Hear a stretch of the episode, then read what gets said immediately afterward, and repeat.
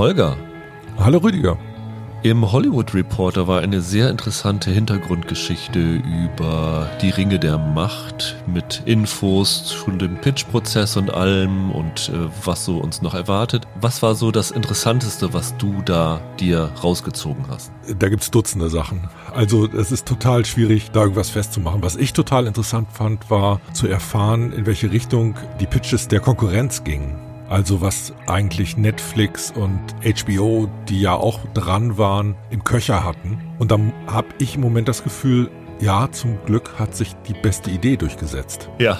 Die wollten Gandalf und Aragorn Geschichten daraus machen. Die wollten den Herr der Ringe nochmal neu erzählen, also im dritten Zeitalter. Jede Menge Kram, wo man sich am Kopf kratzt und wo man auch sofort versteht, nee, die haben jetzt versucht, ein schwierigeres, aber auch das originellere Konzept umzusetzen und da gebührt Amazon erstmal Dank für. Angeblich ja auch, weil Amazon gar nicht der Höchstbietende war. Ne? Stand da drin, dass diese ja. 250 Millionen angeblich von Netflix geboten seien und das Amazon-Angebot mehrere 10 Millionen darunter gelegen haben soll. Ja, dann haben sie es vielleicht für 220 gekriegt. Äh, teuer wird das Ding so oder so gewesen sein. Aber ich fand es auch interessant, dass das offensichtlich eine kolportierte Zahl war, von der es keine Bestätigung von Seiten von Amazon gibt. Eine News daraus, die mich wirklich schockiert hat, ist, dass ich glaube, der Payne wurde darauf angesprochen, wie lange es mit der zweiten Staffel dauern würde und er sagte oder es wurde ihm in den Mund gelegt, dass es mehrere Jahre dauern würde, bis das Ding kommen würde. Ich habe eigentlich damit gerechnet, dass wir nächstes Jahr die zweite Staffel sehen. Danach zu urteilen, wird das wahrscheinlich erst 2024.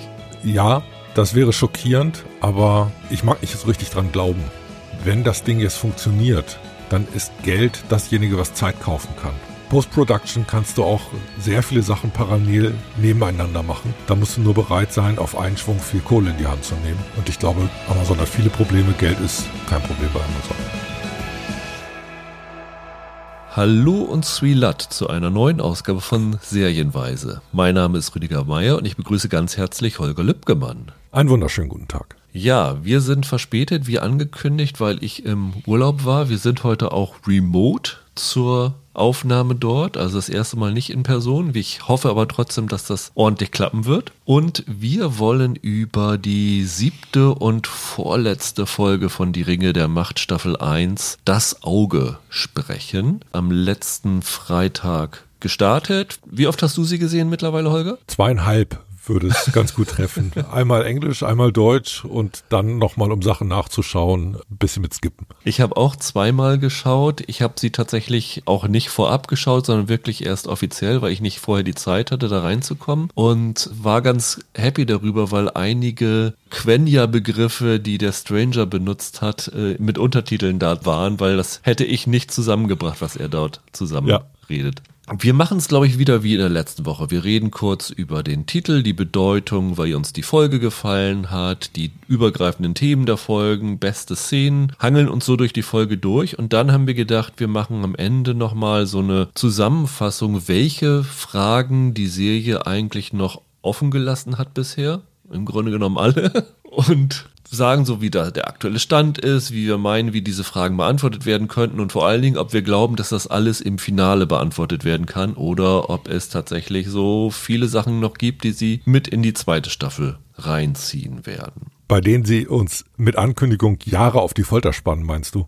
Ja, es könnte bei einigen Sachen passieren. Wenn es schlecht läuft. Wie hat dir die Folge gefallen? Jetzt so gerade im Vergleich zur letzten, weil wir ja doch beide sehr, sehr begeistert von der sechsten Folge gewesen sind. Das ist das Problem. Also die letzte Folge war so groß und hatte so einen weiten epischen Atem. Und die Folge hat ja auch so einen hohen emotionalen Impact, weil es uns um das Wohlergehen der Figuren ging. Ich glaube, danach ist jede Folge die Folge danach und fällt deshalb so ein bisschen ab. Die fühlt sich in vielem wie so ein Appendix zu der Folge davor an. Für mich ist das so eine, so eine Episode des Übergangs. Es wird ein bisschen aufgeräumt, was in Scherben liegt. Für mich ist das die Blues-Folge. Jede Figur hat irgendwie so ihren Durchhänger.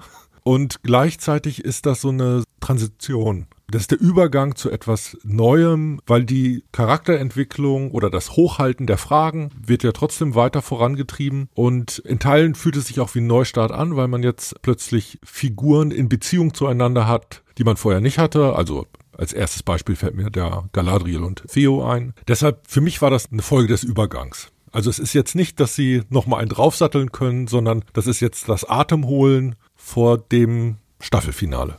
Wobei es von dem Aufbau her schon so ein bisschen so aussieht, dass es jetzt nicht das Finale wird, wo es nochmal so richtig krachen würde, sondern sie haben scheinbar diese Folge benutzt, um die Figuren wieder in die Position zu bringen, wo sie sie im Finale haben wollen, oder? Ja, sogar in einer Art und Weise. Wir haben bei zwei Figuren gesagt, naja, ein sinnvolles Finale können wir uns nur an einem anderen Ort vorstellen und wie kommen die da hin? Und da haben sie ein ganz altes Tolkien-Motiv ausgegraben, nämlich das Motiv der Heilung. Und die eine Figur muss deshalb nach Numenor zurück und die andere Figur erstmals nach Linden. Das ist schon interessant, mit welchen Taschenspielertricks sie dann doch neue Begegnungen oder ein weiteres Zuspitzen für die letzte Folge vorbereiten. Ich musste da sehr lachen, weil ich habe in dem Moment gedacht, guck mal, Heilbrand geht zu den Elben, das ist das, was Holger sich letzte Folge lang genau. gewünscht hat. der Titel der Folge heißt Das Auge. Und ich glaube, wenn man diese Folgentitel lesen würde oder vorab vor der Staffel gelesen hätte, hätte man gesagt, oh, in dieser Folge geht es um Sauron, das Auge und sowas alles. Ist es aber nicht, sondern hier ist es mehr im übertragenen, aber teilweise auch im bildlichen Sinne zu verstehen. Ich meine, die Folge geht los mit einem Kamerashot in Galadriels Auge da hast du das Buchstäbliche. Ja, Wahnsinnsshot. Die erste Minute da in diesem orangen Licht in der Asche ist totaler Hammer in der Folge. Das ist sensationell inszeniert. Auch so, dass das Augenlid nach unten geöffnet wird. Das heißt, dass sie auf dem Kopf liegt. Das heißt, du hast diese genau. Desorientierung dabei. Das war schon spektakulär. Also das war ein ganz, ganz toller Auftakt. Der hat mir sehr, sehr gut gefallen die Idee mit der Kameraperspektive war schon Hammer, weil sie damit ja im Grunde genommen zeigen, Galadriel erwacht in der verkehrten Welt. Sie als Figur liegt am Boden und muss sich erst aufrichten. Und damit sie sich jetzt richtig rum wieder aufrichten kann, nachdem die Kamera sich vorher falsch rum gezeigt hat, kreiselt die einmal um sie herum und kippt dadurch die Perspektive, während sie selber aufsteht. Wahnsinns-Shot. Das ist allein technisch richtig guter Einfall gewesen. Ich habe mich da auch gefragt, wie sie das gedreht haben. Also ich bin für mich zur Erkenntnis gekommen, dass sie das im Studio gemacht haben, aber das sah wirklich beeindruckend aus. Also der, der Auftakt, diese unmittelbare Folge von dieser Vulkaneruption, da sieht man wirklich, dass die sich auch visuell echt Mühe geben, aus dieser Serie was Besonderes zu machen. Ja, und in dem Fall ist das schon so, das war jetzt die vorhin schon erwähnte Post-Production. Also da haben sie ganz viele Filter drauf geknallt, um dieses überirdische Orange dahin zu kriegen. Dann hast du natürlich diese ganze Geschichte mit der Erblindung von Miriel. Das ist natürlich auch in dem Titel das Auge drinne, dass sie auf einmal nicht mehr sehen kann, weil sie Glut ins Auge bekommen hat. Ja. Und dann ist natürlich die Frage, was wollen Sie damit? Also äh, wollen Sie jetzt damit zum Ausdruck bringen, dass sie auf andere Art und Weise jetzt in Zukunft sehen kann? Wir haben oben in dem Turm diesen Palantir gehabt, dass es vielleicht noch ihre Möglichkeit für Visionen verstärken wird in Zukunft. Vielleicht könnte es noch in diese Richtung gehen. Übrigens, äh, ganz interessant ist ja auch, ihr Vater hatte doch, als sie sagte, dass sie nach Mittelerde gehen würde, ihr gesagt, dass Einzige, was du dort finden wirst, ist Dunkelheit. Ja, klar.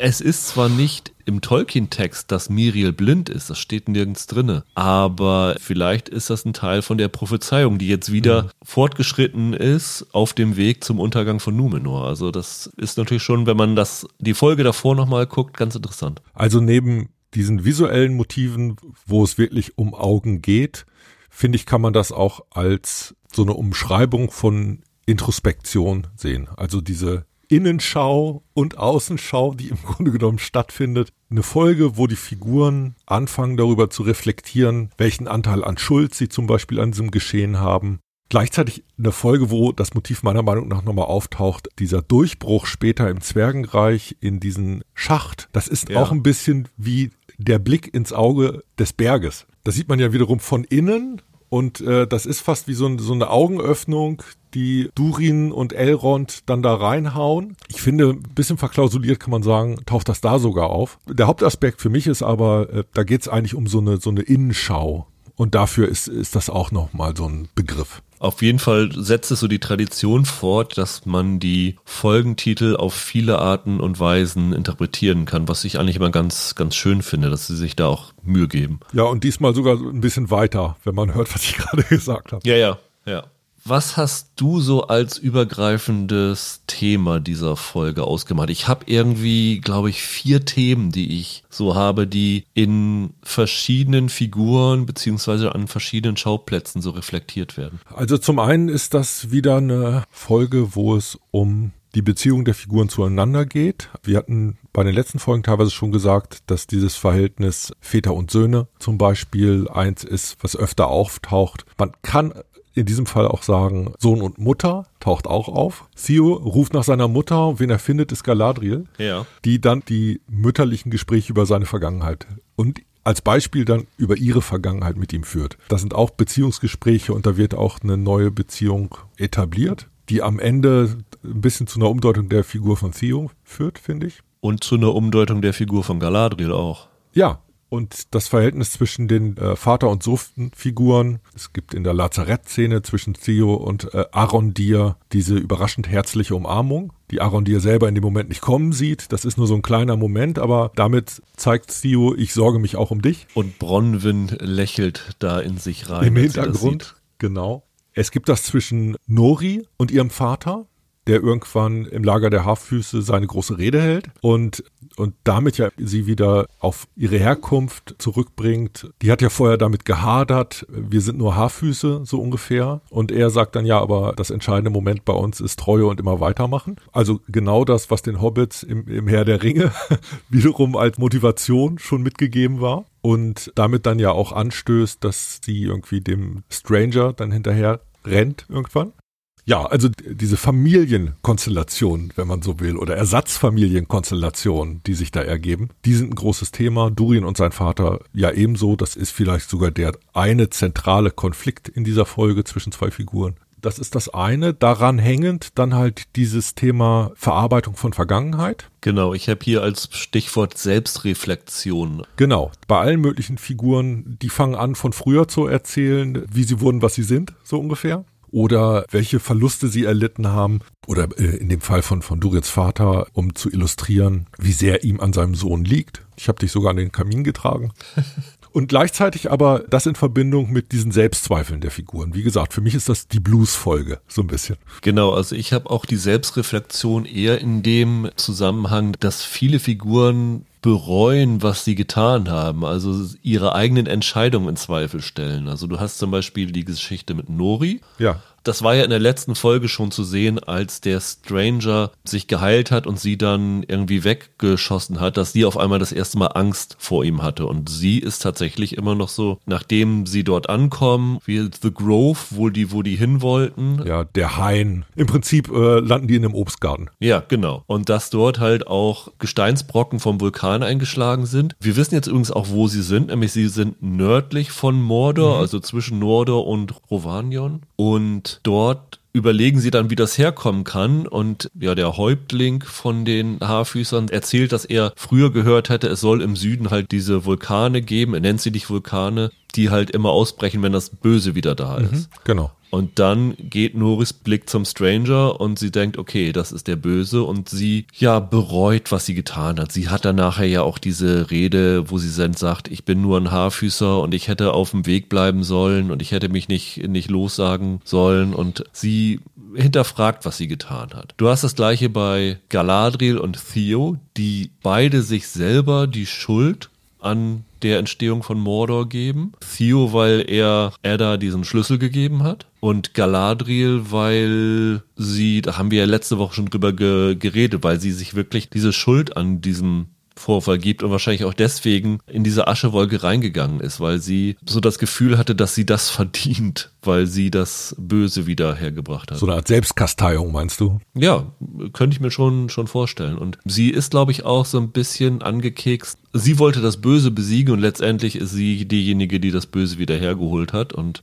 das ist bei den beiden großes Thema, wobei Galadriel ihre Schuld so groß sieht, dass sie versucht bei Theo jeden Gedanken daran, dass er dafür verantwortlich sein könnte, versucht einzudämmen, weil sie sagt irgendwie, das war nicht in deinem Herzen drinne. Meinst du, dass das jetzt eine Änderung der Figur Galadriels anschiebt? Ich glaube ja. Man denkt ja so ein bisschen, wenn du selber dich an den Ratschlag halten würdest, den du jetzt äh, Theo gibst, nämlich dass man sich nicht erdrücken lassen darf von dieser Vorstellung von Schuld, die man sich dann selber irgendwie gibt, dann müsstest du dich in Zukunft anders verhalten, als du es bisher getan hast. Ja, wobei ich tatsächlich glaube, dass sie in dem Moment, wo sie Theo sagt, es zählt das, was du in deinem Herzen wolltest und in deinem Herzen war nichts Böses, so mhm. paraphrasiere ich mal, sagt sie das ja. Damit sagt sie implizierend aber auch, dass bei ihr es schon so weit ist, dass in ihr drinne schon was Böses schlummert. Und weißt du, der erste Schritt zur Besserung ist die Selbsterkenntnis und ich glaube, den hat sie jetzt gemacht. Sie muss immer noch das Treffen mit Edda verknusen, das setzt ihr zu, aber das war eigentlich eine ganz interessante Szene, dass sie jetzt mit einer anderen Figur über dessen Schuld reden muss und dadurch zu einer Haltung gezwungen wird, wie sie denn mit ihrer eigenen Vorstellung von dem Thema umgeht. Ich glaube aber wirklich, dass das so ein unfassbar traumatisches Ereignis ist, dass es bei ihr schon zu einer Änderung führen kann. Ich glaube auch, dass das nachvollziehbarer Wandel der Figur sein kann, weil wir haben ja die ganze Zeit gedacht, wie kann diese Figur, die Edda sagt, ich will all deine Orks umbringen, bevor ich dich umbringe, dann zu der Galadriel werden, die wir aus dem Herr der Ringe kennen. Ja, genau. Also im Prinzip ist es, wir haben eine Vorstellung der Figur, wie sie mal sein soll. Und irgendwie bringt man die noch nicht so richtig übereinander. Ne? Ja, und ich finde das durchaus so. Also ich kann mir das schon vorstellen, dass so ein Ereignis eine große Änderung der Persönlichkeit und der Lebenseinstellung herbeiführt. Ich meine, das kennt man ja aus, aus jedem Leben, wenn irgendwie jemand einen schlimmen Verlust hat oder irgendwas anderes, dass es da schon eine innere Änderung gibt Sie dürfen das jetzt nicht so machen, dass sie nach dieser Folge auf einmal die Galadriel ist, die wir aus dem Film kennen. Aber wenn das so der Anlass ist, dass sie so schrittweise, graduell bis zum Ende der fünften Staffel dahin kommt, finde ich das eine glaubwürdige Wandlung. Ja, gleichzeitig hat diese Figur, wie sie jetzt ist, allerdings auch noch so ein bisschen ein Versprechen an die Zuschauer, das noch nicht eingelöst ist, weil sie wird als Amazone eingeführt, hat aber erst zweimal gekämpft in den Folgen. Ja. Da muss irgendwie noch ein bisschen was kommen, finde ich. Ganz interessant ja auch, dass sie Theo ihr Schwert gibt. Ja. Weil sie ja vorher zu Elrond, glaube ich, in der ersten oder zweiten Folge gesagt hat, wer wäre ich denn ohne mein Schwert, so mhm. ungefähr. Das jetzt freiwillig abzugeben, ist ja nochmal so ein Zeichen dafür, dass sich in ihrer Einstellung was geändert hat. Klar, und gleichzeitig ist es so, Theo, die Figur, um die wir Angst hatten, vor ein paar Folgen noch, weil wir dachten, das ist derjenige, der der Versuchung des Bösen nicht widerstehen kann. Der wird jetzt binnen zwei Folgen plötzlich umgedeutet zu einer Figur, die vom Träger des schlechten Schwerts zum Träger des guten Schwerts wird. Das ist schon spannend. Das ist auch wieder so ein, wieder ein Beginn, wieder, wieder ein Neuanfang. Es ist insofern auch interessant, weil ich weiß nicht, wie es dir ging, aber ich hatte immer das Gefühl, dass Theo so eine Figur ist, die sie hier eingeführt hatten, wo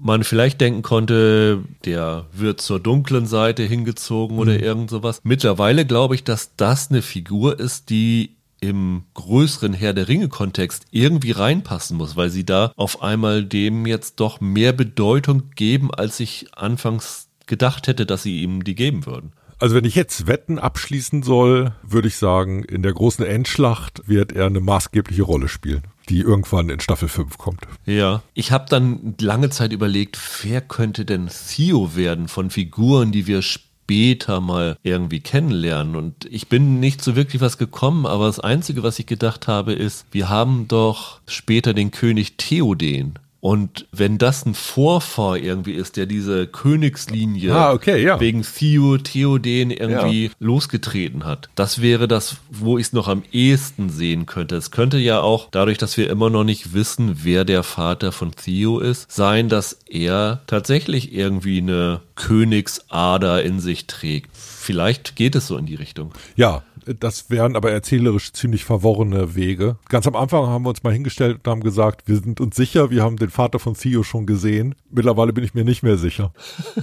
ja, mal gucken, was sie mit der Figur noch vorhaben. Ja, ich habe noch eine weitere Figur, die noch einen Selbstreflexionsakt ja. hat, nämlich Elendil. Elendil bereut ja, er sagt es ja sogar, sagt er es zu Valandir, ich hätte die Elbe nicht aufs Schiff holen sollen. Ja. Ich hätte ihr nicht die Hand reichen sollen. Nachdem er glaubt, dass Isildur tot ist, will er eigentlich so schnell wie möglich weg aus Mittelerde. Er hasst dieses Land und als dann Miriel sagt, dass sie nochmal wiederkommen würden, dann blickt er unter Tränen mit leerem Blick in die Ferne. Also das ist auch wieder eine Figur, die ihr Handeln in diesem Moment zumindest hinterfragt und bereut. Und das war wirklich so ein Thema, das sich für mich wirklich komplett durch diese Folge gezogen hat, diese Reue und äh, Selbstzweifel, die die, die Figuren haben, ja. Das hast du bei Durin genauso. Ja. Nach dem ersten Streit quasi mit seinem Vater gibt's eine Szene, wie er mit seiner Frau an diesem Steintisch sitzt und äh, sich da auch die Frage stellt, bin ich schuld? Da steckt das auch drin. Ein weiteres Thema für mich, das sogar wortwörtlich einmal ausgesprochen wird, ist Neuanfang. Ja. Also ausgesprochen wird es von Arondir. Wir erfahren ja, dass die Südländer an einen Ort gebracht werden sollen. Und dann sagt er wirklich im Original a fresh start, also ein mhm, Neuanfang. Ja. Also das wird da wörtlich gesagt. Der Ort übrigens ist Pelagier. Das ist ja auch ein ganz interessanter Ort, weil das ist eine Stadt, die von den Faithfuls aus Numenor, also den Elbentreuen aus mhm. Numenor gegründet worden ist, die eigentlich ausgezogen sind, nachdem es auf Numenor zu dem, ja, Konflikt zwischen den Elbentreuen und den Elbenfeinden gekommen ist. Die haben sich dann abgesetzt, sind dort hingegangen, haben da Pelagie gegründet. Also eigentlich nach Tolkien müsste das ein bisschen später passiert sein als zu diesem Zeitpunkt, wo wir jetzt sind. Aber interessant ist, dass dieses Pelagie, der später der Hafen von Gondor geworden ist. Ah, ich spring mal zurück zu dem Artikel, über den wir ganz am Anfang kurz gesprochen haben. Ja. Da werden zwei Informationen verraten, die ich ganz interessant fand. Zum einen heißt es in der Einleitung, dass die Autoren schon Storyboards gesehen haben von der zweiten Staffel und ja. dass unter anderem auch neue Orte eine Rolle spielen. Dass wir also jetzt nicht Mittelerde mit unseren paar Handlungssträngen schon einigermaßen umfassend äh, durchschritten haben, ähm, das wird so weitergehen. Zu dem Pitch, also zu der, der Art und Weise, wie die Produzenten dieses Projekt verkauft haben, hat es unter anderem gehört, dass sie eine Karte von Mittelerde gezeichnet haben und mit kleinen Kreisen klar gemacht haben, okay, das ist der Punkt, wo der Herr der Ringe gespielt hat, die Trilogie, die ihr kennt. Das hier ist aber die ganze Welt und hier sind jede Menge Bereiche und Orte, wo wir als Zuschauer noch nie waren. Ich habe das so verstanden, dass halt eine Idee dieser Serie auch sein wird, mehr von diesen Orten zu zeigen. Und das wäre für mich sehr interessant. Ich hatte ja schon gesagt, immer wenn wir diesen Vergleich zu Game of Thrones haben, für mich war Game of Thrones da gut, wo es Worldbuilding hinbekommen hat und wo wir immer neue Ecken mit, in dem Fall dann halt neuen Adelsfamilien kennengelernt haben. Und genauso habe ich eine große Lust darauf, weitere Teile von Mittelerde zu sehen, die bisher noch nie im Bild waren. Und ich hoffe wirklich, dass so dieses Motiv der Reise und das Motiv der Durchschreiten dieser Welt, wie es bei Tolkien im, im Herr der Ringe ist, von denen noch ausgeweitet wird. Man fragt sich ja auch, was machen sie in Zukunft mit Haarfüßen auf der Wanderung? Da kann man an ganz vielen ganz tollen, interessanten Orten aus Mittelerde vorbeikommen. Das wäre eine Hoffnung für mich, die sich genau an das anschließt, diesen Neuanfang, das hier schon mal geteasert wird. Es gibt einen Ort, es gibt dann eine Siedlung, die wir auf jeden Fall noch entdecken werden. Also die Haarfüßer sind ja schon an einem Ort, wo wir bei Herr der Ringe nicht waren, weil wenn du dir diese Karte anguckst, dann ist das eine Location, wo eine weiße Fläche ist, wo du keinen, ich nenne es mal so, keinen Kartografen bisher rübergeschickt hattest. Ja, aber gleichzeitig, was wir von diesem Ort sehen, sind sieben verbrannte Apfelbäume. Ja, ja, ja, klar mit Orten, die zu entdecken sind, da meine ich nochmal was anderes. Ich möchte Völker, Figuren, Landschaften, Städte, Bedrohungen die ich bisher aus dieser Welt nicht kenne, im Bild eingefangen haben. Aber glaubst du, dass die Haarfüßer weiter auf Wanderung gehen? Weil ich habe diese Szene, die dann ja auch später kommt, wo die Weißroben ihre Wegelchen anzünden, eigentlich so interpretiert, dass das der Grund ist, warum die Haarfüßer nicht mehr ein Wandervolk werden, sondern sich niederlassen. Ja, in dem Fall meine ich die Haarfüßer Heldentruppe, die sich aufmacht ah, okay. am Ende. Ja. Ja. Also Nori, Poppy, Sadok. der Häuptling, und ihre Mutter Goldie. Also die Übergänge fand ich diesmal nicht ganz so sauber, oder? Die letzte Szene zwischen Nori und dem Stranger war diese Szene, wo sie zum ersten Mal Angst vor ihm hat. Und die erste Szene, die wir hier mit den Haarfüßen sehen, die setzt ein bisschen so ein, als ob das nicht passiert wäre. Doch, doch. Als sie dort ankommen und das alles verbrannt ist, sagt ja der Sadok zu Nori und Poppy hier, lass doch mal hier den Fremden da seine Magie wirken lassen. Und sie sagen doch, nee, nee, äh, lass mal, äh, der hat schon so viel für uns getan, wir wollen ihn nicht nochmal fragen. Und du kannst in deren Reaktion schon sehen, dass das ist, weil sie Angst haben, was da passiert. Okay, so hatte ich das in dem Moment nicht gedeutet. Aber ja, äh, so kann man es vielleicht lesen. Okay. Sie hat dann am Ende ja noch ein bisschen ein Friedensangebot. Sie hat ihm ja den Apfel dann überreicht, nachdem der Sadok ihn dann rauskomplimentiert und halt auch an wieder nochmal an einen interessanten Ort schickt, ne? Also, wo wir jetzt gerade bei Orten sind, die wir, glaube ich, noch nicht gesehen haben. Er redet dann über Greenwood the Great. Und das ist ja ein Ort, der später mal Mirkwood wird. Nachdem dort Sauron Einzug gehalten hat, dann äh, wird Greenwood the Great zu Mirkwood und dort wird der Stranger jetzt hingeschickt. Und ich glaube nicht, dass wir diesen Ort schon so gesehen haben. Also das ist auch noch ein Ding, was jetzt vielleicht sogar in der nächsten Folge nochmal kommen könnte, werden wir dann sehen. Und man muss ja auch sagen, Numenor ist ja auch ein Ort, den wir vorher noch nicht gesehen hatten. Also sie haben ja schon ein bisschen die Karte erweitert, aber das könnte schon gut möglich sein, dass da in der zweiten Staffel nochmal mehr kommt. Thema Neuanfang ist halt auch bei den Haarfüßen bildlich, also buchstäblich, weil alles ist zerstört und sie müssen jetzt hier wirklich nochmal dann neu beginnen sich eine neue Existenz aufbauen. Alle Wagen sind verbrannt, all ihr persönliches Hab und Gut ist verbrannt. Es sind nur noch ein paar Räder übrig und ein paar Äpfel noch, die da rumliegen. Aber das meiste ist jetzt ruiniert. Also die müssen jetzt wirklich von neu nochmal anfangen. Ich glaube nicht, dass wir die nochmal wiedersehen. Ja, das ist halt die Frage.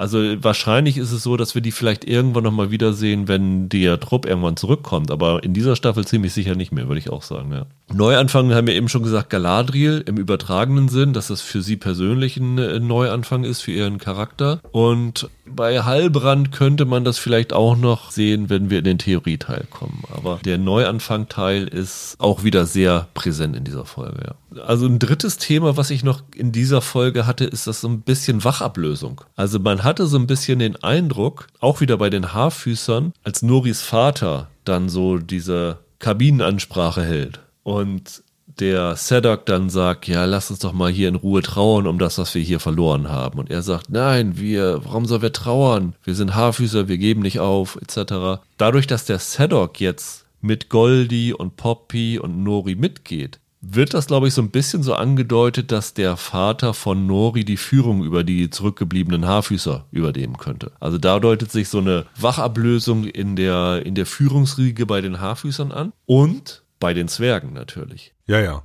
Die Zwerge stehen kurz vorm Putsch. Äh, genau, ich wollte gerade sagen, also dieser hat starke Sauron-Vibes in dieser Folge.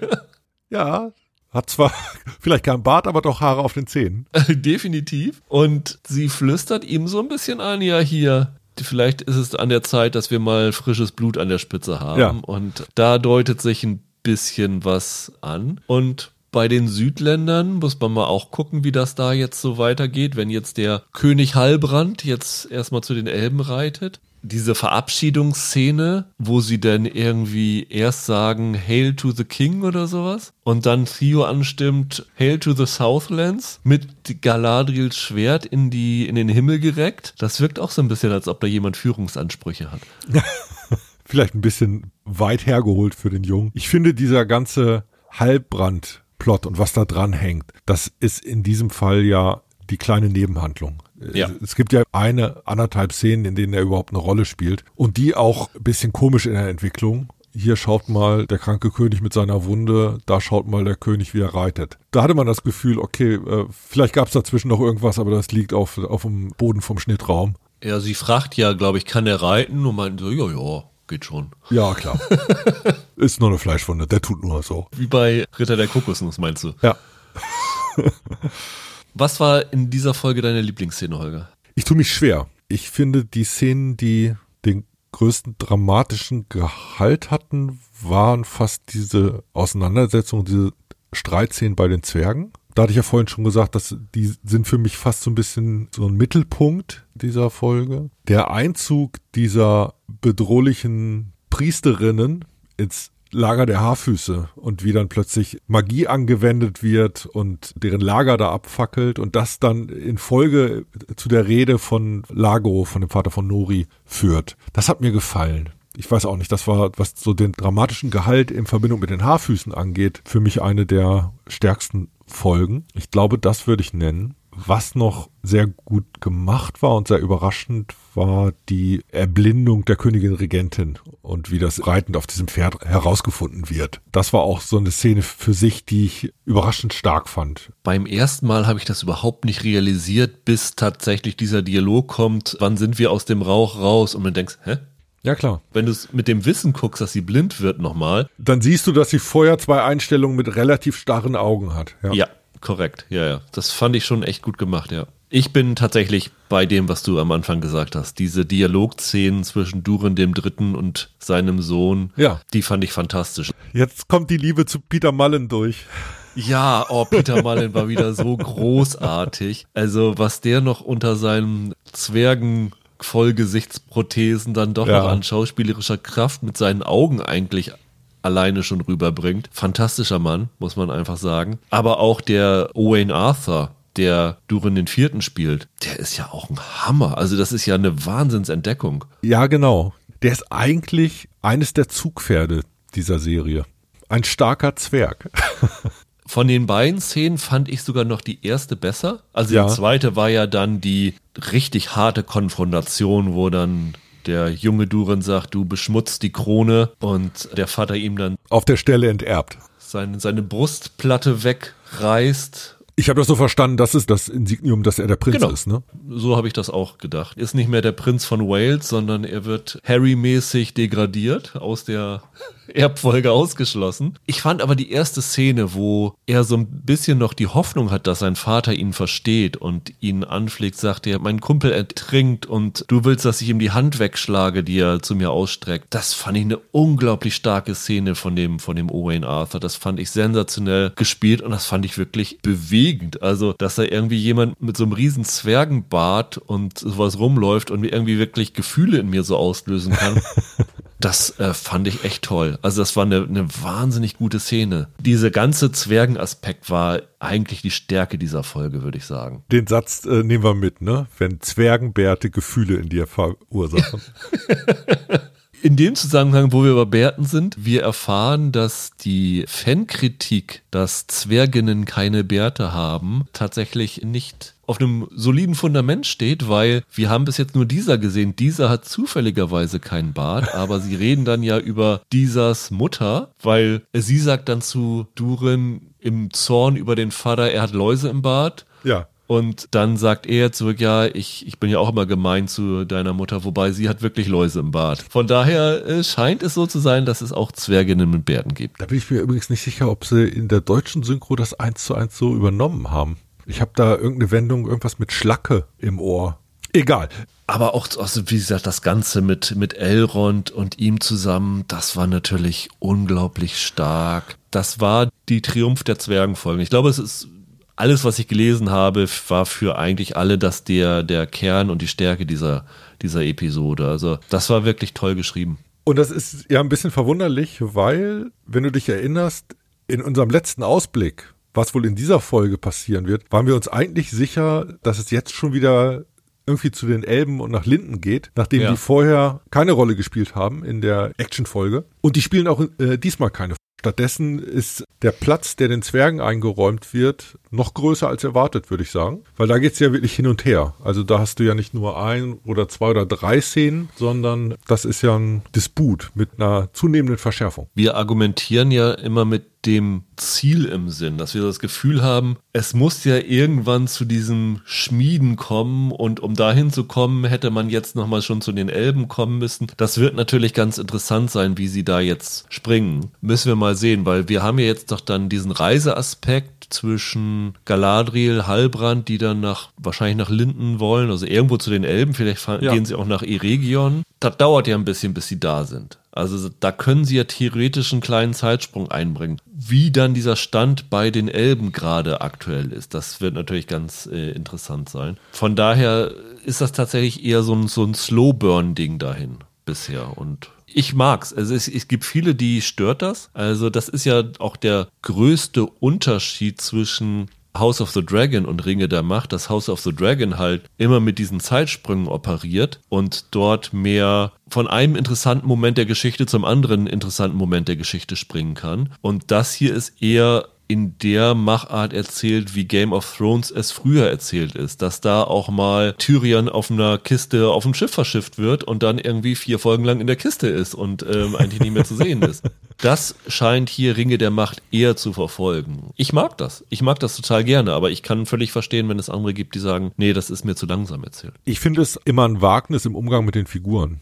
Irgendwie ist Gilgalad und das, was der durch sein Handeln angeschoben hat, ja doch eine wichtige Figur, die aber eigentlich ihre Screentime noch nicht ausreichend bekommen hat. Und das ist so ein Versprechen auf eine Zukunft. Die Frage ist bloß, hältst du das Interesse der Zuschauer daran hoch, wenn in deiner Erzählung die Konflikte, die sich um diese Figur ranken, dir nicht so wichtig sind, dass du auch mal zwei Folgen nicht in Linden sein musst. Das ist halt immer so eine Schwierigkeit. Wie hältst du deine Feuer am Köcheln? Ich finde, sowas kann sich rächen, dass nicht in einem richtigen Zeittakt die einzelnen Stränge vorangetrieben werden, wenn man so eine Form von äh, multiperspektivischen Erzählen hat. Ich will jetzt gar nicht sagen, dass sie da viel falsch machen. Es ist für mich als Zuschauer nur so, dass ich teilweise überrascht bin, dass ich am Ende einer Folge denke, ah, nichts von den Haarfüßen gesehen, diesmal nichts von den Zwergen gesehen, A, diesmal nichts von den Elben gesehen. Die gehen da schon ein gewisses Wagnis mit ein. Gewagt ist es auch ein bisschen, was sie wieder hier so für Hinweise streuen, weil das muss man ja sagen, sie werfen immer neue Namen und Konstellationen rein, die immer mehr Fragen aufwerfen. Bis jetzt waren sie aber noch sehr sparsam da drin, Antworten zu geben. Das wird natürlich ein bisschen spannend sein. Jetzt zum Beispiel hier in dieser Folge wird auf einmal von Galadriel in diesem Gespräch mit Theo Celeborn erwähnt, den ich glaube ich in unserem ersten Recap erwähnt hatte, wo ich sagte, ja, eigentlich ist sie verheiratet, aber da scheinen sie sich jetzt äh, nicht dran zu halten. Jetzt wird es aber doch aufgeführt, ah, guck mal, sie ist doch schon verheiratet. Und er erzählt Theo, der dann fragt, ob sie schon mal jemanden an die Orks verloren hat. Natürlich von ihrem Bruder und erzählt dann halt auch von ihrem Ehemann Celeborn. Und Theo reagiert genauso, glaube ich, wie das Gros des Publikums. Du bist verheiratet? Was? Sie geht da jetzt auch nicht weiter drauf ein. Es wird einfach nur für den Autoren hingestellt mit der Implikation ihrerseits, dass sie davon ausgeht, dass er verstorben ist, weil er ist in den Krieg gezogen und sagt, sie sagt, sie hat ihn daher nie wieder gesehen. Es wird aber explizit im Original gesagt, wahrscheinlich auch im Deutschen, hast du schon mal jemanden verloren an die Orks und nicht ist schon jemand mal gestorben, der dir nah war. Und da wir wissen, dass Celeborn ja sogar noch am Ende von Herr der Ringe lebt. Also das ist ja einer der unsterblichen Elben, der bis zum Ende bei Tolkien dabei ist. Ist das ganz sicher kein Zufall, dass sie den hier erwähnen, sondern dass der irgendwann nochmal wieder auftauchen wird. In welcher Art und Weise auch immer. Ja, davon gehe ich auch aus. War so ein interessanter Nebensatz. Ich würde da jetzt noch nicht so viel draus machen, auch wenn das, glaube ich, für Tolkien-Fans ein Riesenakt ist, dass der jetzt hier wieder erwähnt wird. Man könnte jetzt auch ein bisschen sagen, es ist ein bisschen komisch, dass sie so kühl darauf reagiert und noch gar nicht so emotional dabei ist, aber es gibt bei Tolkien tatsächlich, da wird erzählt, dass Elben nur in ihrer romantischen Stimmung sind, wenn kein Krieg ist. Sobald ein Krieg herrscht, wird die Romanze nach hinten angestellt, weil bei den Elben ist es ja kein Problem. Die leben ja tausende ja. Jahre, da kannst du da immer kurz auf Pause setzen. Und ich glaube, so kann man das auch hier interpretieren. Also Galadriel ist jetzt im Kriegsmodus und hat für Romanze keine Zeit. Und deswegen ist sie jetzt auch emotional jetzt nicht so darin verwickelt. Aber das wird sicherlich nochmal wiederkommen. Deshalb hat Aaron dir auch bei Bronwyn vorbeigeschaut, als sein Dienst zu Ende ging. Ja, genau. Und dann haben wir natürlich nochmal die allerletzte Szene der Folge, wo wir dann sehen, nachdem es zwischen Durin und seinem Vater zum Disput gekommen ist, Elrond aus dem Zwergenreich verbannt worden ist und der Vater das Loch wieder zumauern lässt und als letzten Akt noch dieses Blatt von dem Baum in Linden, das durch das Mithril ja von seiner Krankheit befreit worden ist, dort unten reinwirft. Es fällt dann weit nach unten und geht in Flammen auf und wir sehen den Ballrock. Das ist ein bisschen schade, dass sie diesen Ballrock schon in den Trailern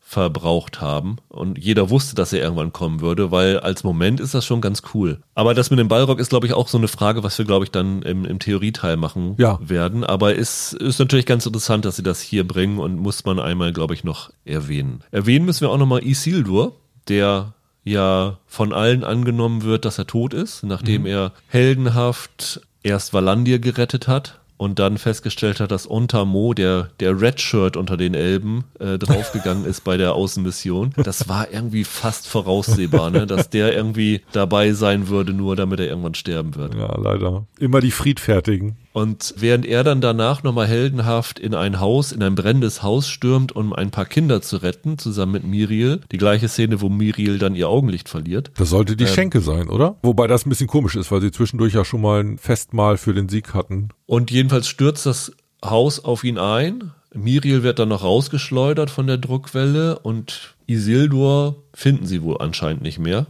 und glauben, dass er tot ist und hauen ihn ab, beziehungsweise Miriel kann ihn ja auch nicht mehr sehen, weil sie ihr Augenlicht verloren hat. Wir wissen natürlich, dass Isildur noch am Leben ist. Ja. Also das können sie nicht verändern, weil er muss ja noch Gondor gründen und äh, all sowas. Wir haben natürlich auch den Hinweis darauf, dass er noch am Leben ist. Ne? Den haben sie ja dann da ganz geschickt gestreut. Sag mal, was meinst du? Mit seinem Pferd. Ach so, ja.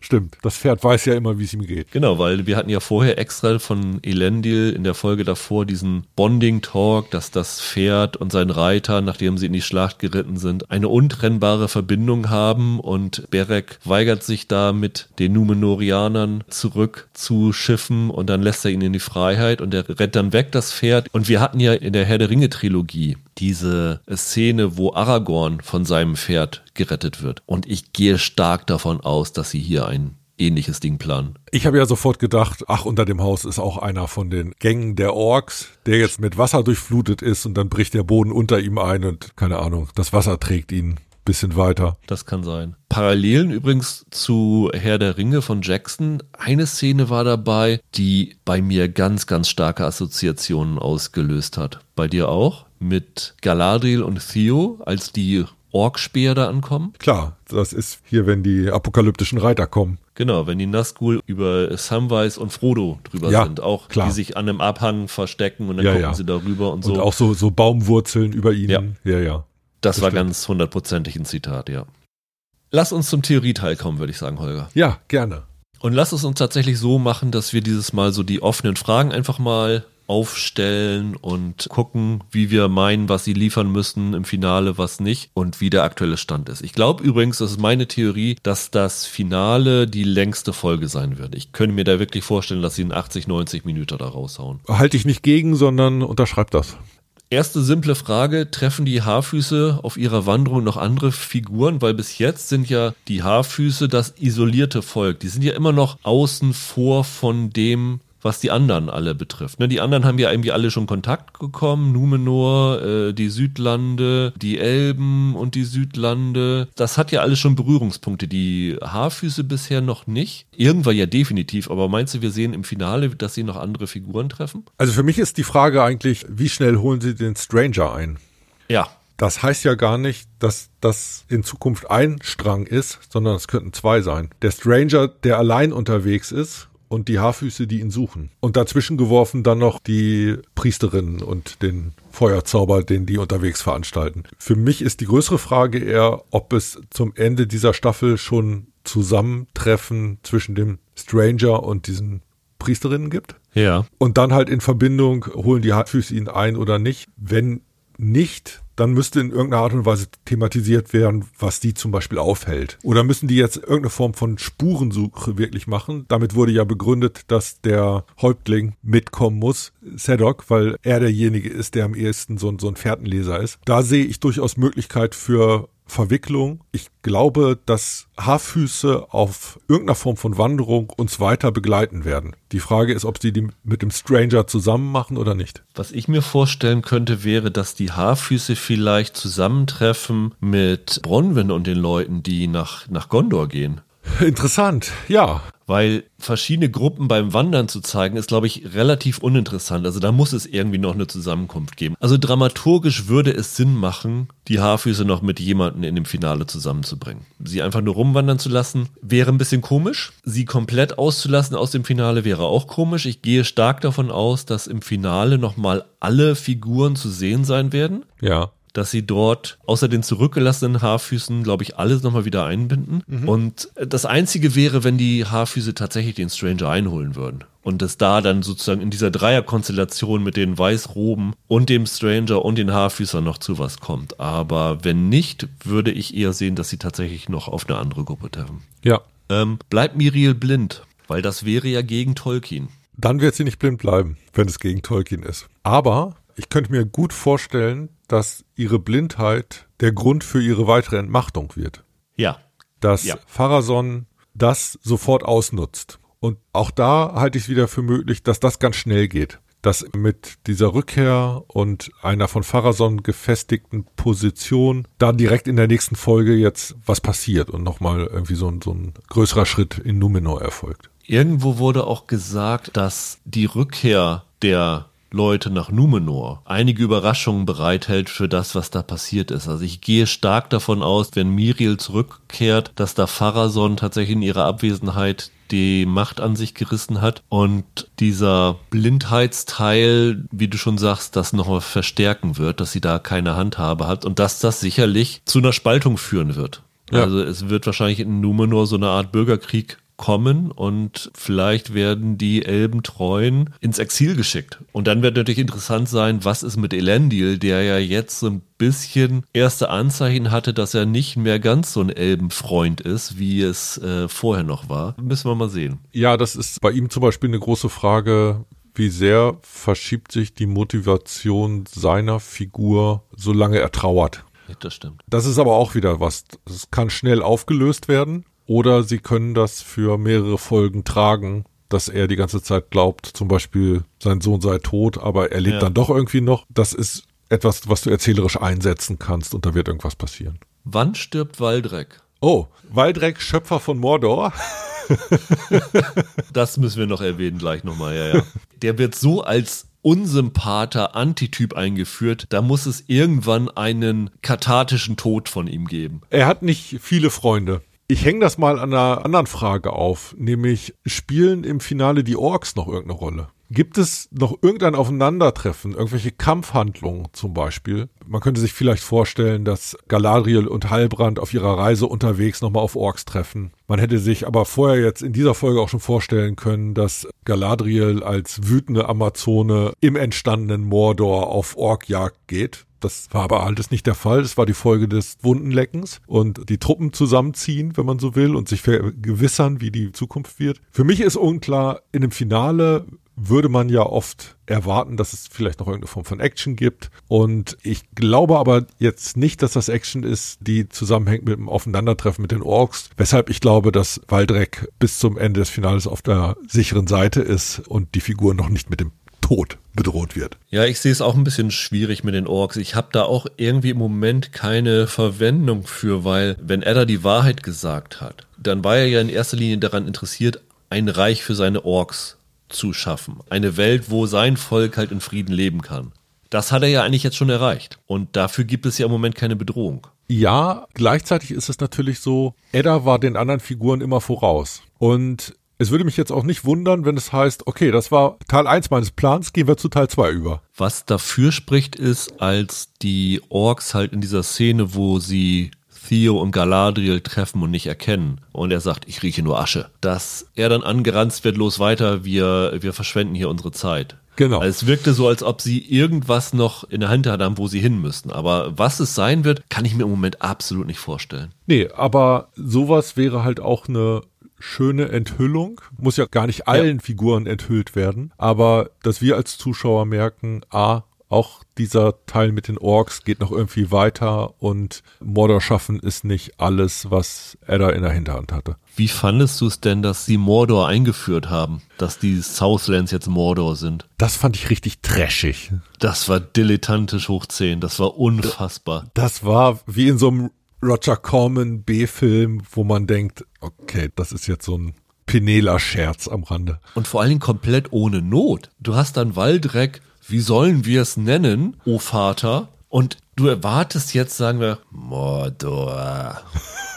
Und dann steht da einfach eine Texteinblendung. Hatten die da irgendwie das aufgenommen und alle Aufnahmen waren dahin, wo er das sagt, sodass sie es mit Nachtvertonen nicht retten konnten? Da hatte der äh, Manway seine Stimme verloren. Das machte so überhaupt keinen Sinn. Das, das passte überhaupt nicht dahin. Das ist ja nur was für uns. Und ich meine, der Waldreck fragt die Leute für sich, wie nennen wir das jetzt Reich, ja. in dem wir leben? Und der sieht ja nicht die Texteinblendung. Also das machte hinten und vorne überhaupt keinen Sinn. Schon als Mensch dort leben zu wollen, macht keinen Sinn.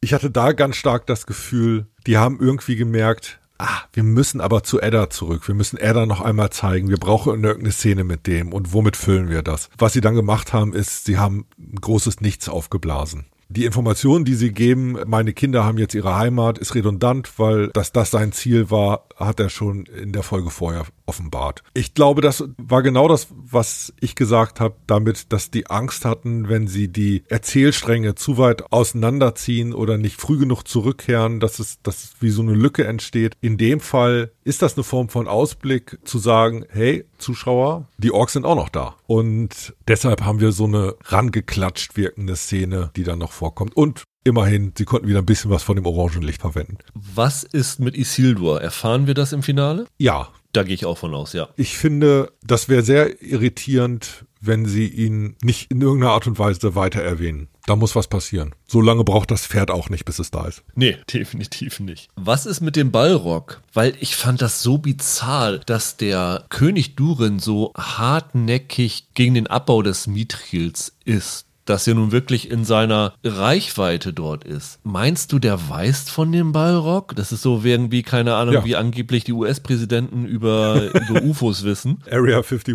ja. Ja, das war sofort meine Wahrnehmung, dass Durin der Ältere gegenüber Durin dem Jüngeren nicht aufrichtig ist. Und diese Begründung, mit denen er Durin abspeist, ja nicht an den Haaren herbeigezogen sind, aber so ein bisschen nur die halbe Wahrheit sind. Ich glaube schon, der weiß, dass da was im Berg ist. Alte Zwergenüberlieferung. Also er argumentiert ja damit, dass es Gottes Wille ist, mehr oder weniger, dass die Elben sterben und wenn sie da jetzt sozusagen dem Schicksal unter die Arme greifen, dass sie sich dann gegen unter anderem ihren Schöpfer auflehnen würden. Es gibt sicherlich Leute, die das glauben also so hart religiöse Leute. Aber ich hatte Durin den Älteren bisher nicht so als hart religiös gesehen. Ja, wobei man ja sagen muss, der weitere Fortgang vom Herr der Ringe zeigt eigentlich, dass der Ältere Recht hat und der Jüngere Unrecht. Äh, ja, weil wir genau. ja bereits wissen, dass sie zu tief buddeln werden und das Mithril nicht nur positive Auswirkungen haben wird. Aber das ist jetzt die Frage, die ich mir dabei gestellt habe. Sie haben ja schon umgedeutet, wie Mithril entstanden ist. Sie haben ja schon diese Erstehungsgeschichte mit den Silmarils gebracht und wir wissen ja, dass es zu einem Bruch zwischen den Zwergen und den Elben gekommen ja. ist. Und in der Tolkien-Geschichte ist es ja so, dass der König Tingol ein Silmaril unbedingt haben wollte. Und er hat so eine Kette in Auftrag gegeben, wo er dieses Silmaril reinpacken wollte. Und dieser Wunsch nach diesem Silmaril hat zu einem Krieg zwischen den Elben und den Zwergen geführt. Ja. Nun haben wir jetzt aber hier erfahren, dass halt der Silmaril in diesem Mithril drin ist, dieses Licht da durch diese Entstehungsgeschichte. Könnte es sein, dass sie auch den Konflikt zwischen Elben und Zwergen hier umdeuten und auch umdeuten, warum sie dieses Mithril abgebaut haben. Nämlich, wir haben erfahren, dass es diese Gier und sowas alles nach dem Mithril, die dazu geführt hat. Für mich fühlt sich das so an, als ob dieser Ballrock freigesetzt wird, weil Durin der Jüngere seinen Freund retten will, also aus Freundschaft gegenüber einem Elben dieses Mithril abbaut, dann wird dieser Ballrock freigesetzt. Und dass es halt nicht durch einen Akt der Gier ist, sondern ein Akt der Freundschaft ist, der zum Untergang von Casadum führt. Also so wirkt das für mich in der Erzählweise. Es würde mich sehr wundern, wenn sie da jetzt irgendwie Gier haben. Natürlich hast du jetzt irgendwie in diesem Moment, wo dieser ihm sagt, ja hier, wir haben hier dieses Mithril, wir müssen das abbauen und so. Aber meinst du, das ist aus Gier bedingt? Elrond bietet ihn an, ihr kriegt 500 Jahre Getreide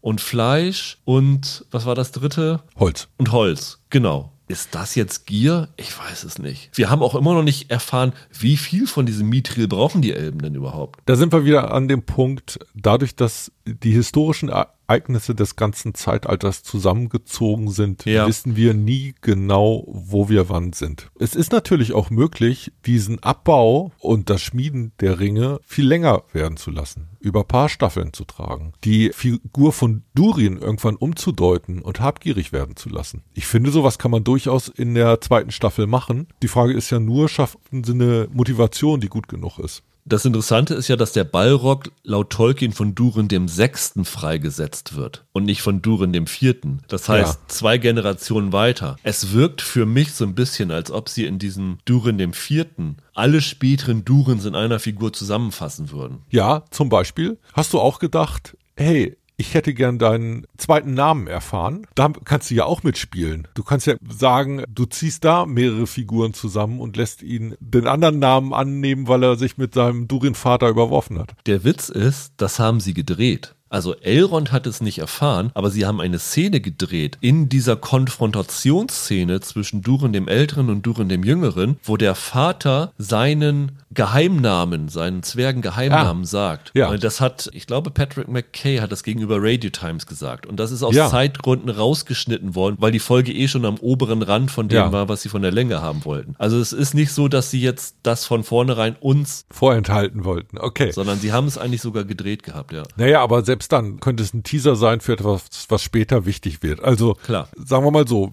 wir sind immer noch unklar, was die historischen Einordnungen angeht. Daraus abgeleitet kann man auch sagen, Figuren können sich ändern. Figuren können sich noch drehen und an deren Motivationslage kann ich noch irgendwie schrauben. Geh mal davon aus, dass sich Durin noch entwickelt oder der Konflikt weiter verschärft. Auch da gäbe es ja eine Art und Weise, dass diese Figur umgedeutet werden könnte. Und das halte ich durchaus für möglich und da ist ein Teil dieses erzählerischen Spiels der Serie drin. Es ist nicht alles so festgefügt, wie es jetzt scheint. Hm. Was glaubst du, was in Numenor passiert ist, wenn wir da hinkommen? Und was erfahren wir über Numenor? Also ich gehe stark davon aus, dass Numenor nochmal wieder eine große Rolle im Finale spielen wird. Ja. Und ich würde davon ausgehen, dass Pharason, wie gesagt, die Macht übernommen hat. Die Frage ist, hat er schon den Vater umgebracht? Genau. Ich glaube, das ist der Punkt. Im Trailer gibt es für die letzte Folge gibt es eine Explosion in dem Turm zu sehen. Man weiß ja. natürlich nicht, ob das davor oder danach deren Ankunft sein wird. Also da wird sich komplett das Machtgefüge verschoben haben, gehe ich mal stark von aus. Ja, wobei man sagen muss, es war ja jetzt schon so, dass die Königin Regentin als relativ schwach gezeichnet wurde, die Hilfe von Pharason die ganze Zeit brauchte, Pharasons Motivation ein bisschen unklar war. Und die Frage ist, wie weit die Schraube da weiter gedreht werden muss. Diese Explosion oder dieser, dieser zerspringende Turm, das kann genauso ein nächstes Beben sein, das über, über die Stadt geht. Aber ich, ich glaube schon, sie werden versuchen, das irgendwie zuzuspitzen. Die Frage ist da auch wieder, was ist der nächste Kipppunkt? Ich glaube nicht, dass es so schnell geht, dass jetzt in der nächsten Folge Numenor untergeht. Das würde nicht passen. Dafür muss mit dieser Pharason-Figur erst noch was anderes passieren. Da hättest du aber auf jeden Fall deine Action-Szene fürs Finale. Da hätte ich meine Action-Szene. Ja, das wäre ein Kracher. Aber das fände ich einen Tick zu schnell. Das ist dann sechste Folge, zweite Staffel. Ja. Ich glaube, es wird sehr viel auf einer persönlichen Ebene da gearbeitet werden. Sie haben ja schon ein bisschen vorbereitet, dass Earien mit diesem Kemen angebandelt hat. Ja. Und ich könnte mir vorstellen, dass Elendil nach Hause kommt und seine Tochter hat er an die Gegenseite verloren. Dass sich so eine Grenze in der Familie abzeichnet. Und die Frage ist auch, wird der Bruder, den wir bis jetzt nur immer erwähnt bekommen haben, nochmal auftauchen? Ja. Der ja in diesem ominösen Westen des Landes ist. Da bin ich wirklich sehr, sehr gespannt drauf, was sich da in der Zwischenzeit getan hat und wie auch Elendil reagiert. Der wird wahrscheinlich auch vielleicht zwischen seinen Familienmitgliedern hin und her gezogen sein. Wir haben noch eine interessante Zuspitzung und das ist durch den Schwur der Königin Regentin. Die Galadriel einen Schwur gibt und das könnte ja wieder das politische Feuer sein, das die Konflikte in Numenor weiter anfacht. Also die dezimierte, geschlagene Armee, die nichts erreicht hat, kehrt zurück, aber die Königin hat schon das Versprochen gegeben, äh, dass es die nächste Expedition geben wird. Das ist natürlich der, der Brennstoff für den Bürgerkrieg schlechthin. Diese Szene, wo sie den Schwur gibt, der war ja ganz oben in Neuseeland auf einem Berg gefilmt worden. Das war ja. die allererste Szene, die Charlotte Brandström gefilmt hat. Also okay. fand ich ganz interessant. Sie hat ja irgendwie erzählt, sie kam ja, nachdem sie in Schweden, glaube ich, einen kleinen Film gedreht hatte, nach Neuseeland. Und ich habe gedacht, wie ist das denn so eine große Produktion? Da meint sie, ja, die erste Szene, die ich gedreht habe, wir sind mit einem Helikopter mit einem kleinen Team auf den Berg geflogen worden, haben da eine Szene gedreht. Das war wie so ein kleiner kleiner Independent-Film da oben. Und das, ja. das war ganz schön. Also es ist auch interessant, dass diese Szene, das ist die erste, die sie gedreht hat in ihrer Action, fast schon am Ende der zweiten Folge erst eingesetzt worden ist. Ja, und die hat gleichzeitig so eine Anmutung, da bist du ganz nah bei Peter Jackson.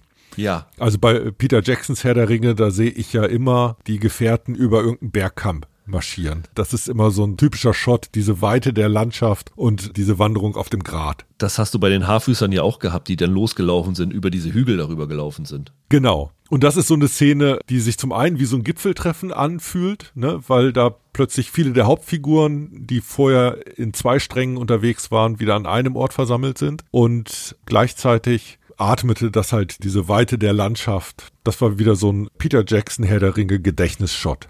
Und das Wichtigste ist, was ist bei den Elben passiert, beziehungsweise was sehen wir in der letzten Folge bei den Elben? Weil da wird wahrscheinlich die Haupthandlung spielen. Wir wissen nicht, was dort im Hintergrund passiert ist. Wir wissen nicht, was passiert, wenn Halbrand und Galadriel dort eintreffen. Und wir wissen nicht, wie weit die Schmiede ist. Also da sind wir wirklich komplett im Dunkeln im Moment. Also für mich ist da eins der großen Fragezeichen, wie wird Galadriel eigentlich aufgenommen?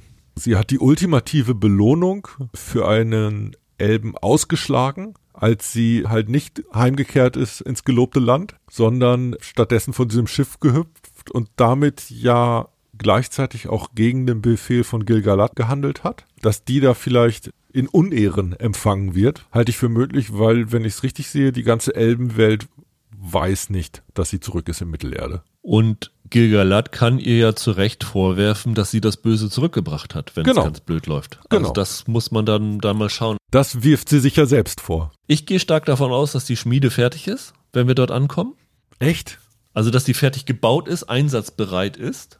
Die Frage ist, sehen wir dort, wie die Ringe schon geschmiedet werden. Und das ist so ein bisschen schwierig. Irgendwo habe ich so eine Szene gesehen, wo tatsächlich dieses heiße Metall irgendwo reingegossen wird. Also vielleicht wird da tatsächlich was passieren. Wäre für mich vielleicht aber ein bisschen früh. Also da bin ich wirklich halbwegs ahnungslos. Wo ich aber ganz sicher drüber bin, ist, dass wir im Rahmen der Elben erfahren, wer Sauron ist. Also ich glaube, das ist die zentrale Frage, die sie in diesem Finale beantworten werden. Dass wir als Publikum, nicht die Leute in der Serie, aber wir als Publikum erfahren, wer Sauron ist. Weil in diesem Hollywood Reporter Ding, das wir im Cold Open hatten, haben sie gesagt, sie wollten nicht, dass diese erste Staffel so eine Bösewichtsgeschichte mhm. wird. Sie wollen nochmal diese eine Ranführung an Mittelerde haben. Das spricht für mich aber dafür, dass die zweite Staffel eine Bösewichtsgeschichte wird. Und dass das der Cliffhanger sein wird, dass wir erfahren, wer Sauron ist.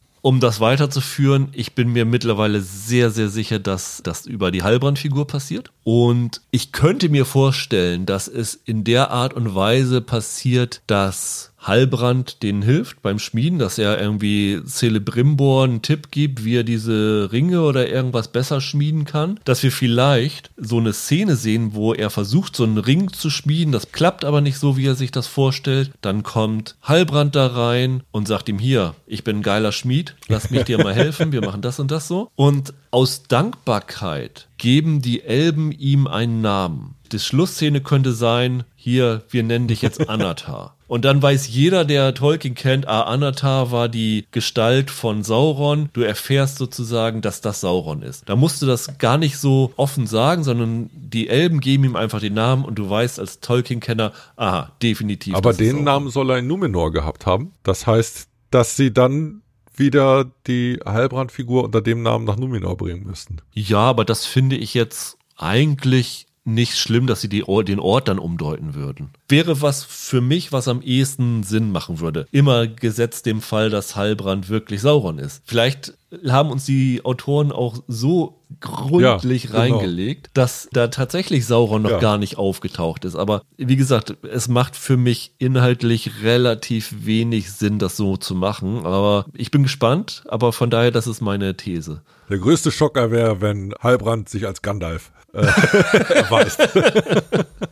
ja, da fehlt mir auch noch so ein bisschen die, die Fantasie. Ich finde immer, es ist zu früh. Mir fehlen noch Zwischenschritte. Wenn Sauron die Elben zum Schmieden der Ringe gebracht hat, dann könnte ich mir quasi vorstellen, dass diese Heilbrandfigur irgendwie dieses Projekt kapert.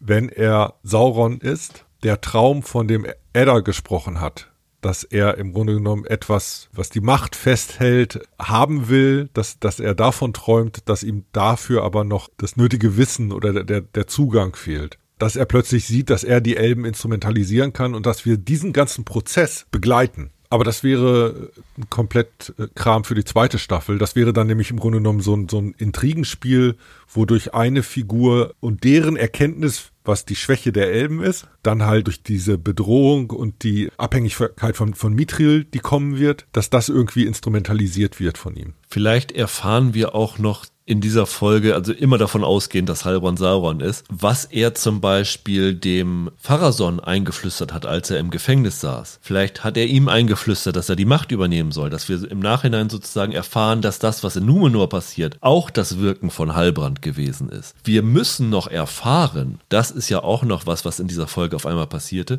Halbrand taucht auf und es heißt, ja, unsere Soldaten haben ihn am Wegesrand gefunden, ja. mit einer Wunde ja. im Bauch. Woher ja. kommt die? Hat er die sich selber zugeführt? Ist das irgendwas, was Edda ihm zugefügt mhm. hat? Ist das vielleicht auch irgendwas, wo, nachdem Edda in der letzten Folge gesagt hat, er hätte Sauron aufgeschlitzt, dass er irgendwie verwundet worden ist und diese Wunde in Halbrand, der selber noch gar nicht wusste, dass er Sauron ist, die Erinnerung wieder oh, erweckt hat, das dass er weit, Sauron ja. ist das wird nicht ein Zufall sein, dass wir nicht erfahren, wie er diese Verletzung bekommen hat, aber ihn auf einmal sehen. Das wird sicherlich noch eine große ja, Rolle spielen. Was aber gleichzeitig ein bisschen ungewöhnlich ist, weil für solche entscheidenden Informationen setzt die Serie bisher nicht auf Rückblenden. Ja, das stimmt. Das wäre ein wirklicher Bruch zu der Inszenierung, die sie bisher hatten. Aber das könnten sie in so einer Montage machen, dass wir, wie gesagt, das immer, was der Pharason erzählt hat, wie diese Wunde zurechtgekommen ist. Vielleicht, ob er vorher schon mal, das glaube ich aber nicht, bei den Elben gewesen ist. Dass wir so verschiedene Informationen, es muss ja auch keine Rückblende sein, vielleicht auch in Dialogen oder sowas irgendwie ja. bekommen. Aber auch das wäre eine Möglichkeit, wie sie das zu einer Kulmination im Finale bringen können. Also das ist natürlich ganz interessant. Oha. Ja, die eine andere Figur, wo sie durch eine Rückblende eigentlich den Fortgang erklären müssten, wäre Isildur, wenn er wieder auftaucht. Okay, ja, das stimmt. Wenn wir sagen, wir haben es auf der einen Seite bei Heilbrand und auf der anderen Seite bei Isildur, vielleicht sind das auch wieder zwei Fliegen und eine Klappe. Der Stranger. Meinst du, wir erfahren seine Identität im Finale? Ich glaube ja. Ich halte dagegen. Okay. Ich weiß es nicht. Ich bin, ich bin mir total unsicher. Ich glaube, nur zu enthüllen als Staffelfinale, wer Sauron ist, reicht nicht. Ich glaube, dass du darüber hinaus noch etwas brauchst. Und das wissen die auch. Irgendeine Form von Cliffhanger. Und eins der großen anderen Fragezeichen wäre halt die Figur des Strangers. Und ich glaube, als Zuschauer richten wir uns so ein bisschen ein, dass eine Sache offenbart wird, aber nicht beide. Deshalb würde das überraschende Moment gerade da liegen, plötzlich zu sagen, ihr seid jetzt erstaunt, wer Sauron ist, wisst ihr was, ich gebe euch noch einen mit. Und dann satteln sie noch etwas drauf.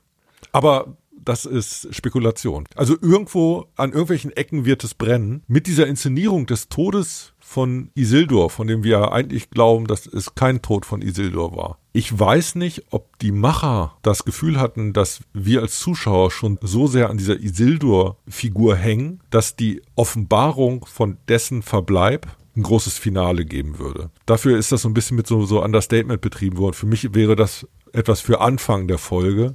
Sie hätten es falsch gemacht, wenn sie das ans Ende schieben. Aber als Möglichkeit sehe ich das durchaus. Was dafür sprechen würde, ist, wir müssen ja irgendwie erfahren, was diese drei religiösen Weißrobendamen wollen. Ich nenne sie die Priesterinnen. Also zumindest die Motivation, warum sie hinter dem Stranger ja. her sind, müsste irgendwie geklärt werden. Ja. wahrscheinlich ist es so, dass du nicht das eine beantworten kannst, ohne das andere zu beantworten. Ja. Von daher, wenn ich drüber nachdenke, würde es schon Sinn machen, das zu erfahren. Jetzt ist natürlich die Frage, das finde ich eigentlich mittlerweile interessanter, wer diese Priesterinnen sind, als was der Stranger ist, weil beim Stranger bin ich mir immer sicherer, dass es Gandalf ist. Es gibt ja dieses Zitat von Baumbart im Buch. Gandalf war der einzige Zauberer, der sich wirklich um die Bäume gekümmert hat. Das ist ja so diese Szene mit dem Stranger hier, mit den Bäumen, wo er in Quenya heile sie anfleht und dann den Grove wieder herrichtet. Es werden halt immer mehr diese Anzeichen gebracht. Aber was sind halt diese Priesterinnen? Was wollen sie? Ich habe noch was. Der Anführer der Haarfüße beschreibt doch quasi diesen ersten Teil des Weges, dass es so einen großen Wald gibt, durch den Gandalf erstmal durch müsste. Ja. Was, wenn da die Ents sind? Auch das wäre möglich. Das wäre nochmal so ein Crowdpleaser. Zum Finale meinst Zum du? Zum Finale, du, ja. dass es ein Aufeinandertreffen zwischen Gandalf und Ents gibt. Oder Stranger und Ents. Ja, auch gut möglich. Diese Priesterin, es wird ja alles so hingestellt, dass sie wirklich böse sind. Ne? Die Musik wie das eingestellt wird, diese ja fast schon Horrorfilmartige Szene mit Nori, wie diese Hand dann ihr eine Eichel aus dem Haar nimmt und. Das war der Feueranzünder. Genau, und vor allem die Fackel auskühlt und aufnimmt und dann damit die Sachen anzündet. Das hat ja auch dann wieder so eine Verbindung zu dem Stranger, dessen Feuer vom Meteor ja auch kalt war, wie Nori gesagt hatte. Also die müssen ja in irgendeiner Verbindung miteinander stehen. Hast du irgendeine Theorie für die? Ja, dass das irgendwie so ein Kult ist, glaube ich schon. Also äh, das verweist ja wieder auf diese, warum sucht er diese Sternkonstellation? Ja. Das ist für mich ja so der Punkt. Also das, es muss irgendwie einen Ort geben. Und es gibt einen Ort, der ist weit weg. Und nicht nur er sucht diesen Ort, sondern in dem Fall denke ich bei den Priesterinnen, Leute von diesem Ort suchen ihn. Ich gehe übrigens stark davon aus, dass wir diese Sternkonstellation am Himmel zu sehen bekommen im Finale. Ja, das vielleicht, ja. Aber ich glaube, wir lassen uns jetzt sehr von den offenen Fragen leiten. Ich glaube, die haben fünf Staffeln Zeit. Die brauchen zwar irgendeinen Cliffhanger, die brauchen irgendeine Zuspitzung und sie brauchen ein großes Finale, aber ganz ehrlich, jeder von uns hängt bei der Serie doch so sehr am Haken, dass drei Handvoll offene Fragen kein Problem sind, sondern eher die Vorfreude schüren für die zweite, dritte, vierte, fünfte Staffel. Ja, aber du musst für eine, für eine Mystery Box Serie so einen gewissen Prozentsatz an Fragen beantworten. Du kannst nicht immer nur neue Fragen aufwerfen. Ja, aber ich glaube, dass das von den ganzen, die wir aufgezählt werden, maximal zwei oder drei sein werden. Und alles andere wird mitgenommen in die nächste Staffel. Ja. Und umgekehrt, sie werden noch ein oder zwei neue Fragen aufwerfen, weil das unser Interesse weiter hochhält. Definitiv, ja. Ich habe noch eine ganz absurde Theorie, die ich nirgends gehört habe über diese drei äh, Weißroben. Ich glaube, heute waren ähm, einige absurde Theorien dabei. Hallo, entschuldige mal. Also die Haupttheorie ist, dass sie halt dieser Kult von Melkor sind. Ja. Also diese Morgoth-Follower. Ja. Wodurch diese Verfolgung von dem Stranger zwei Möglichkeiten haben kann. Einmal, er ist derjenige, den sie verehren. Ja, genau. Das andere, er ist eine große Gefahr für denjenigen, den sie verehren, deswegen wollen sie den ausschalten. Das ist das eine. Du könntest andererseits argumentieren, sie sind auch welche von diesen blauen Zauberern, haben wir offensichtlich ähnliche Fähigkeiten wie der Stranger mit den Feuer und so. Und irgendwie bin ich in dieser Recherche danach, wer es sein könnte, drüber gestolpert. Es wird doch immer von den Vellas ja. geredet, die immer so gerne als Götter bezeichnet werden, die aber nicht Götter sind. Und in diesem Tolkien Gateway steht über die Weller geschrieben, dass sie ähnliche und sogar überlegende Fähigkeiten zu den Maya, also zu den Zauberern, den Blue Wizards, zu dem Gandalf und sowas alles haben. Zum Beispiel die Kontrolle von Licht und Feuer, dass sie sich in viele Formen verwandeln können Vada, das ist einer von diesen Valas, could realign stars into constellations that prophesied the doom of Morgoth. Das heißt, sie können Sternkonstellationen beeinflussen und das ist so ein Ding, wo ich denke, über die Vellas ist bei Tolkien überhaupt nichts geschrieben worden. Da kannst du dich total mit austoben. Ja. Was dagegen sprechen würde, ist, dass sie es halt hier so duster inszenieren, als ob das ja. wirklich Bösewichte sind und die Vellas nicht wirklich Bösewichte sind. Aber da habe ich so ein paar Sachen rausgenommen, wo ich dachte, hm, vielleicht könnte das so sein. Und dass sie sich auch transformieren können, würde übrigens auch dafür sprechen, dass immer wenn die auftauchen, waren auch vorher die Wölfe zu sehen. Also die haben immer die Fußabdrücke gesehen. Who knows? Vielleicht ist es gar nicht so falsch, aber das werfe ich einfach mal hier so mit ins Rennen. Vielleicht sehen wir die Vellas auch in dieser Serie. Ja, irgendwie Gandalf und Kult geht nicht so richtig zusammen, ne? Nee, Nee, nicht wirklich. Also, was ja zu dieser Figur gehört, war seine Vorliebe für die Hobbits. Und ich glaube schon, dass wenn es Gandalf ist, wo du leider recht hast, viel für spricht, dann wird die Serie auch versuchen, diese Vorliebe zu erklären. Und dass die Priesterinnen das Lager der Haarfüße abgefackelt haben, finde ich, ist nochmal so ein erzählerischer Motor, dass es leicht fallen wird für den Stranger, für sie Partei zu ergreifen. Ne? Also wenn Nori ihm jetzt nachsetzt und die irgendwie aufeinandertreffen, dann wird klar sein, dass sie den Treck verlassen hat, dass der Treck in dieser Form gar nicht mehr existiert und dass daran im Grunde genommen diese Priesterinnenfiguren schuld sind. Und das zusammen mit einem roten Apfel reicht es, dem Stranger klarzumachen, wo seine Loyalität liegen sollte. Es gibt viel zu diskutieren nächste Woche, da bin ich mir ganz, ganz sicher, Holger. Das wird sehr, sehr spannend sein. Das wird äh, eine sehr interessante Folge sein. Und äh, wir werden auf jeden Fall diesmal ein bisschen früher sein. Wir werden bestimmt Samstag oder Sonntag wird die neue Folge da sein. Also da ja. könnt ihr euch auf unsere große Zusammenfassung über das Finale von Der Herr der Ringe, die Ringe der Macht freuen. Und ich hoffe, dass die Ansage von den Showrunnern im Hollywood Reporter nicht stimmt und dass wir dann nicht wieder zwei Jahre warten müssen, bis wir dann den nächsten Recap machen können. Das wäre blöd, oder? Ja. Also wir machen so oder so wahrscheinlich eine sehr lange Folge beim nächsten Mal. Ja, aber das würde komplett die Luft rauslassen, da zwei Jahre Pause zwischen zu ja. machen. Das ist ein bisschen, ja. ein bisschen ärgerlich. Da soll Bezos nochmal ein bisschen Geld in die Hand nehmen. Ja, dann freuen wir uns, wenn ihr Ende der Woche wieder dabei seid und sagen, lebt wohl Namarie, wie wir in dieser Folge gelernt haben. Und bis dann. Ciao, ciao. Tschüss.